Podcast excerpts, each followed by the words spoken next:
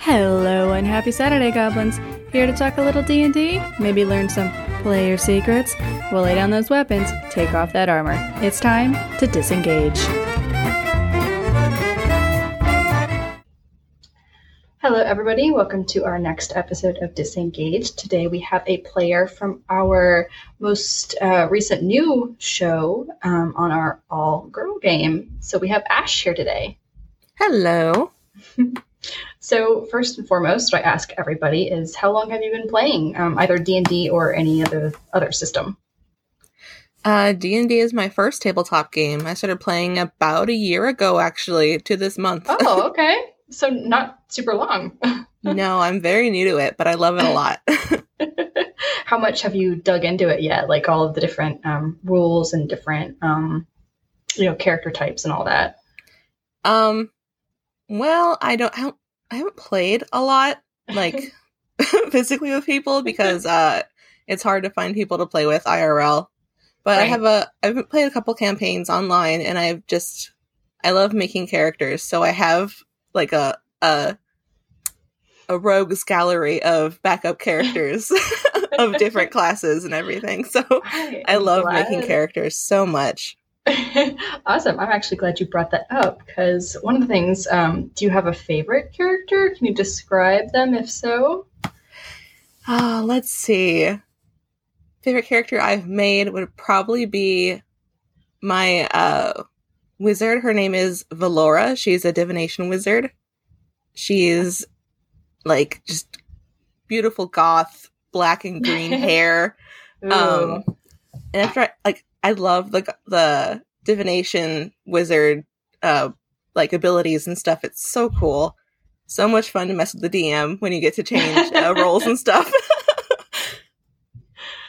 Have you um, found that your character creation process has changed as you over the past year, or that you know the first character you created is like very different from your most recent character you've created? Oh yeah, when I first started making characters, I was like, how can I make this the best like the best bard possible? But I'm just kind of like, how do I make this the most interesting character possible? Okay, yeah. So uh, emphasis on fun, or emphasis kind of on uniqueness, you know, interaction with a party, with what's going on, not necessarily like power, but um, yeah, just a, interesting or fun. Is there a distinction there? Um, kind of both. I, I of course want to have a character that I like to play, um, but I also want it to be someone that other characters will like to interact with. Uh, Yeah. so I try and make it a, a good mix of both. Just interesting, but also a little fun to play. So all these characters that you've created, they're kind of on hand. So would you, if a campaign was coming up, um, do you try to find out then which one of those is the best fit, or how do you have you ever created a character for a campaign, or are they all just creator characters you're creating and you're waiting for that right moment? um, I think the the first character I've created for a campaign was actually for the game that we played. Uh, Okay. so Sakura was absolutely just one that I had to make for the campaign because like I want to play a monk. I haven't made a monk yet. Let's do that. Okay. Um, but usually it's kind of like I wa- like finding out what other uh, classes we have, and I like pick and choose which would fit best for our roster. Like it, I don't want to have us have too many clerics or too many uh, too many wizards, anything like that. So I try to just pick which one will work better. Okay. have you um would you change anything about that character now if you could? Um, I might have given her a different uh, magical item if no one was Okay. going into it, because I I gave her what was called a bag of tricks, Okay. uh, and you pull a little furry ball out of the bag and toss it, and it becomes uh, a random animal oh. uh, based on a chart. Like you roll, I think it was a D eight or something, and whatever Okay. number you get, it correlates to an animal. And thinking back, that's kind of a weird item choice, but I was like, you know what, that sounds fun. That could lead to some fun interactions. Let's do that. But it never came up, so I'm kind of sad Right. about that. What is does this animal get like an attack or is it just there to like does it follow your commands? Like what does Yes, it yes. do? Okay. uh, I think it it'll do whatever you'd like it to. I think uh, it's been a while since I looked at the uh, the stats for that, but I just thought it'd be funny to have. That is funny. well, it was called what again? The bag of tricks. Bag of tricks. Yeah. See, and you wouldn't expect an animal to come out of something titled bag of tricks per se. so, how do you approach um, role playing? Is there a particular way you do that, or get ready for it, or anything like that? Um. Well, I do a lot of watching Critical Role, and I try to get in that kind of headspace where I'm going to be with a bunch of different people and try and think of things not as myself, but as how the character would see things. Mm-hmm. So when I first start playing, usually like every session, I'm like still in my own headspace. But as the uh, the session goes on, I usually get better about reacting to things as the character I'm playing. Does uh, the do the people you're playing with make a difference? I mean, when you talk about Critical Role, you know, like they've been playing for years and they're really good friends and everything. And the game that you know we just did, um, the scrying pool with the the Raptors, uh, I think you you knew like one person in there. Yeah. so that only very different. um, I don't think so. I still try to do what I can to be good at, at role playing with other people, um, no matter who I'm playing with. Okay. So you don't get nervous or anything? Oh, I wouldn't say that. okay. Definitely. I'm I think you can probably tell on the recording. I was silent for like the first 15 minutes. I was so nervous. probably the most quiet. Oh my gosh. Not a, not a, big deal. So you still, um, I mean, your character is still shown very brightly. Uh, those, those guns, my favorite. oh. Um, so this is a fun question, I think. how many consecutive hours is too much? Like, how many hours is too many hours of D and D in a row? oh man, that's a hard question to answer because I think once you get like a good flow going, you definitely do want to keep playing and playing, and it's hard to stop. I don't, I don't think there is too much D and D. I mean, even when we were playing our session, I was like, "Oh, I want to keep playing. I want to see what happens next. What do I do?" So you don't think there's at any point where like the creative juices just kind of stop flowing? I think if everyone's had a good amount of sleep and they're feeling good and they're still playing, I think we can just keep going. We can keep going. Uh, maybe for the DM, it's probably harder, but for players, I know it's it's a lot of fun just to keep playing and playing and playing. well, you know, you are playing off of each other, so you mm-hmm. know if that's where the creative juices really come from. It's not necessarily uh, something you just always have to have on you. You're, you're going to be bouncing that off of everybody. So yeah, absolutely. Um, so I wanted to shout out your your art. Um, oh, thank you. Go follow Ash Pyre Art. Is that correct? Yes. On Twitter, um, P Y R E. Um, does your how much does D and D influence your art, or vice versa? Um, gosh, I'd say it's vice versa.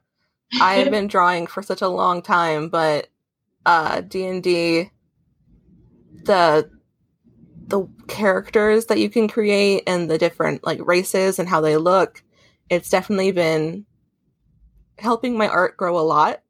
Uh, oh, awesome. I'm terrible at drawing dragonborns, but I am getting better. I was like, oh, maybe I should try and draw Zecora for uh, the, the the game, and I tried, and I was like, oh, that looks terrible. We'll keep practicing. but it's it's definitely been helping, and I love creating like little uh, reference sheets for all my characters. I've only drawn a few of them. My uh, my rogues gallery of characters I have on hand, but that's really cool. I, I'm sure that um, does help get you in character a little bit. Absolutely. Have you gotten to draw anybody else's characters? Uh, no, I have not. I've been trying to draw some characters for a campaign that I might be running with my friends at home. Um, cool. But again, one of them's a dragonborn, and it's been trying. is it the scales or like what is it? it's probably the face structure. Okay. Uh, I'm not good at drawing animals in general. like uh, one of the first characters I played for D&D ever was the Tabaxi. Her name was Opal. And learning how to draw cat faces was so much fun, but also so irritating. I'm sure, especially when you're doing that mix of it's not like a cat cat, it's a tabaxi. hmm like, how do you marry that and not it look like some freaky CGI thing? Right. Right, absolutely. So your little Twitter uh, bio um, says you're into video games. Oh, yes. so does any of your experience with video games has any of that informed your D&D experience? Hmm. I'd say absolutely. I definitely pull uh like archetypes from video game characters. Um one of my my bard actually, his name is Charming and he's a tiefling. Um, he's an absolute garbage man. I love him. um, but a lot of his uh, appearance was kind of based loosely on the character the Outsider from the Dishonored series. okay, I have no clue about any of that. Um, but that's that's definitely something that I do a lot, which I take either appearances or archetypes from different characters and kind of mash them all together to create one character. Gotcha. Cool. So to really, I guess, um, do all of your kind of fandoms intertwine, or do you really try to keep them separate? Mm, like, how do you mean?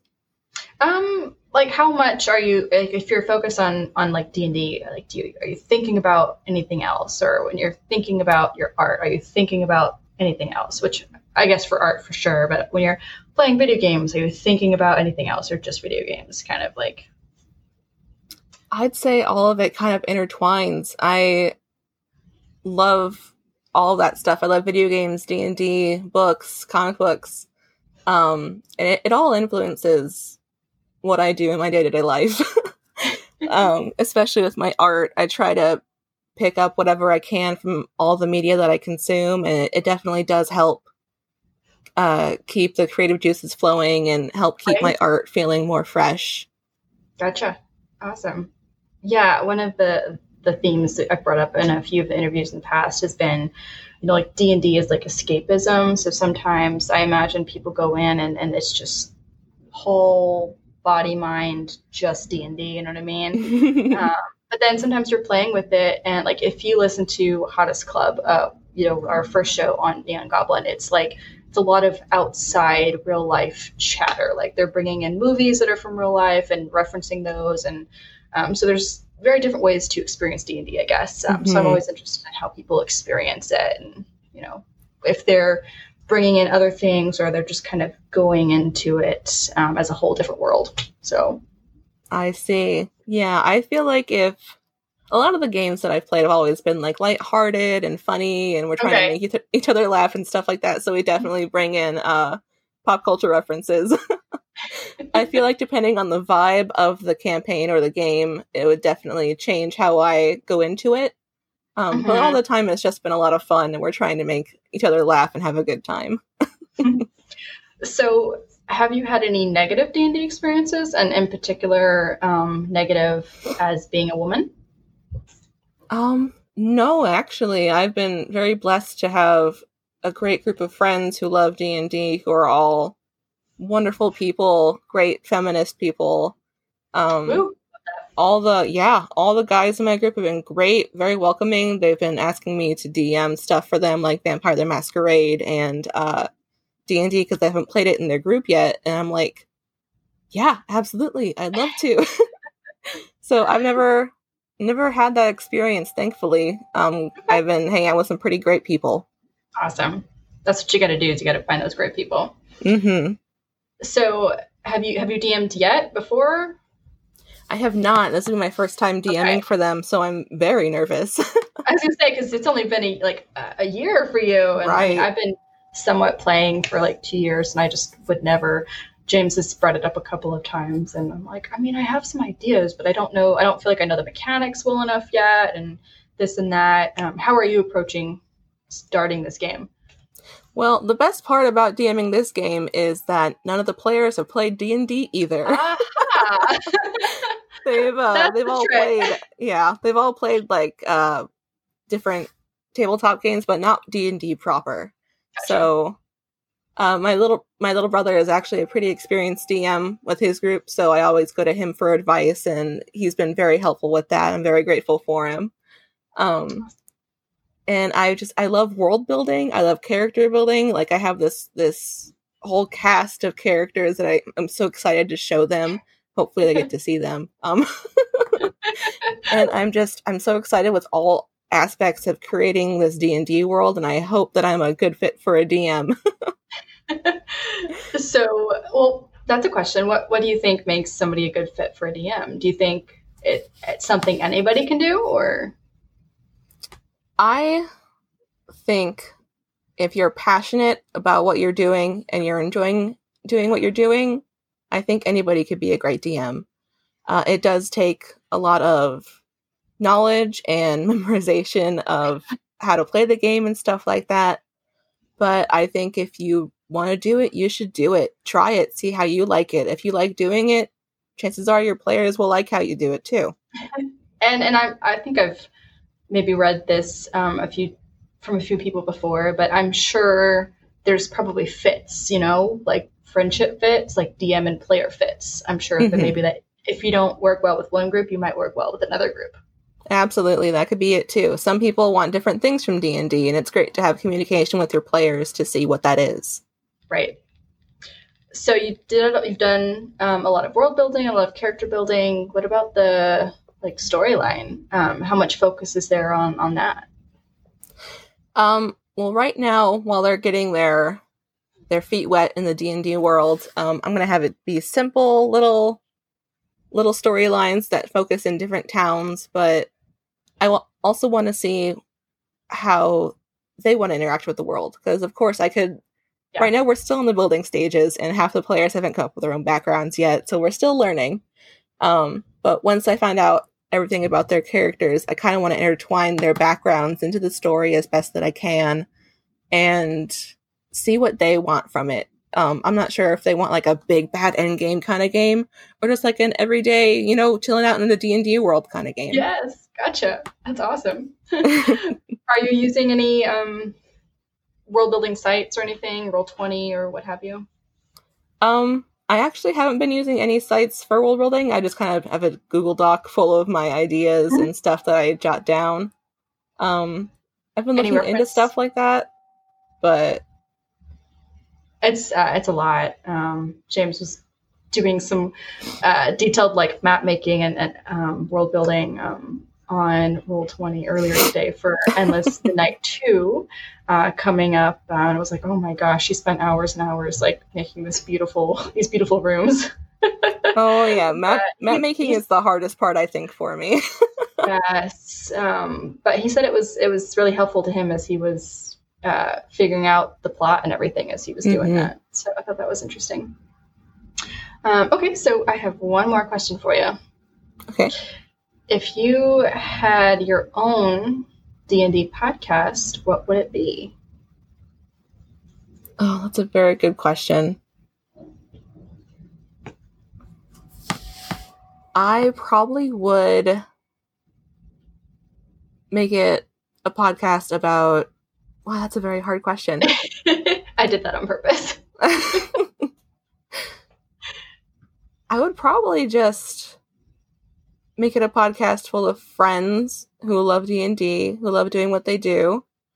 Um and try and spread the game of D&D as far as I can with my audience and just have play a game of people having a good time. Uh I don't think I have one set thing for it, but I would definitely just try and make it a group of friends having a good time. Yep, that's really what it is all about. That's definitely what we're doing here. So uh, we definitely hope you'll join us for a future game, um, whether it's uh, Raptor Rampage Part Two or not. I would love to. I love D and D so much. I would play it every day if I could. Maybe in retirement, right? Absolutely. Oh my goodness. Nonstop old grandma sitting in the time at home just looking at my player's handbook like, what can I make today? I've seen I've seen pictures online of like players being like, I just taught my grandmother how to make their, her first character. And I'm like, that's so cute. That's so cute. That would be me. you could be teaching um, young ones. mm-hmm, absolutely. Awesome. Well, thank you so much for joining us on this little disengaged episode. Thank you so much for having me. I had so much fun. Thank you for listening to Disengaged. I'm producer Erica, and I hope to catch you next time.